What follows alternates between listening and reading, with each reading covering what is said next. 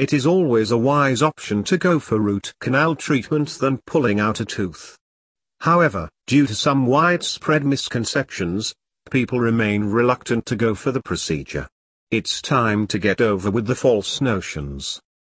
People often get scared of the thought of any treatment that involves their teeth. However, someone has said it right that a toothache is worse than heartbreak. So, the fact is you cannot avoid or ignore it.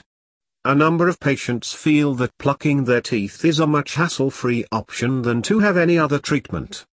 The truth is there is nothing more painful than plucking the teeth. And, when the treatment is possible, there is no point in destroying what is natural. The reality is patients get scared and misguided by the false rumors.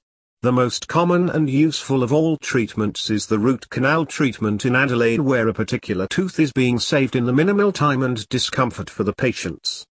However, many false notions about this particular treatment refrain people from getting the benefits and ending up losing the teeth. Here are some examples of such misconceptions about the particular treatment you need to know. Read on to find out. The canal-treated teeth will decay over the time. Absolutely not. There is the minimum chance for the teeth getting decayed once you have opted for root canal treatment. The endodontic treatment is considered to be one of the most popular choices by reputed dentists because of its high success rate. If your teeth are not affected by something else, the canal-treated teeth can last for a lifetime. Implant in the replaced tooth is better than the root canal. Not at all. Moreover, it's time-taking. When the dentists forcefully pull out a tooth, the tissues over the get affected to some extent. Afterwards, when the dentists try to replace the pulled-out tooth with an artificial implant, the supporting tissues and neighboring teeth get penetrated to a great extent that can prove to be quite harmful too. So, it's nothing but a misconception that implant is safer than the root canal. Root canal treatment can cause extreme pain.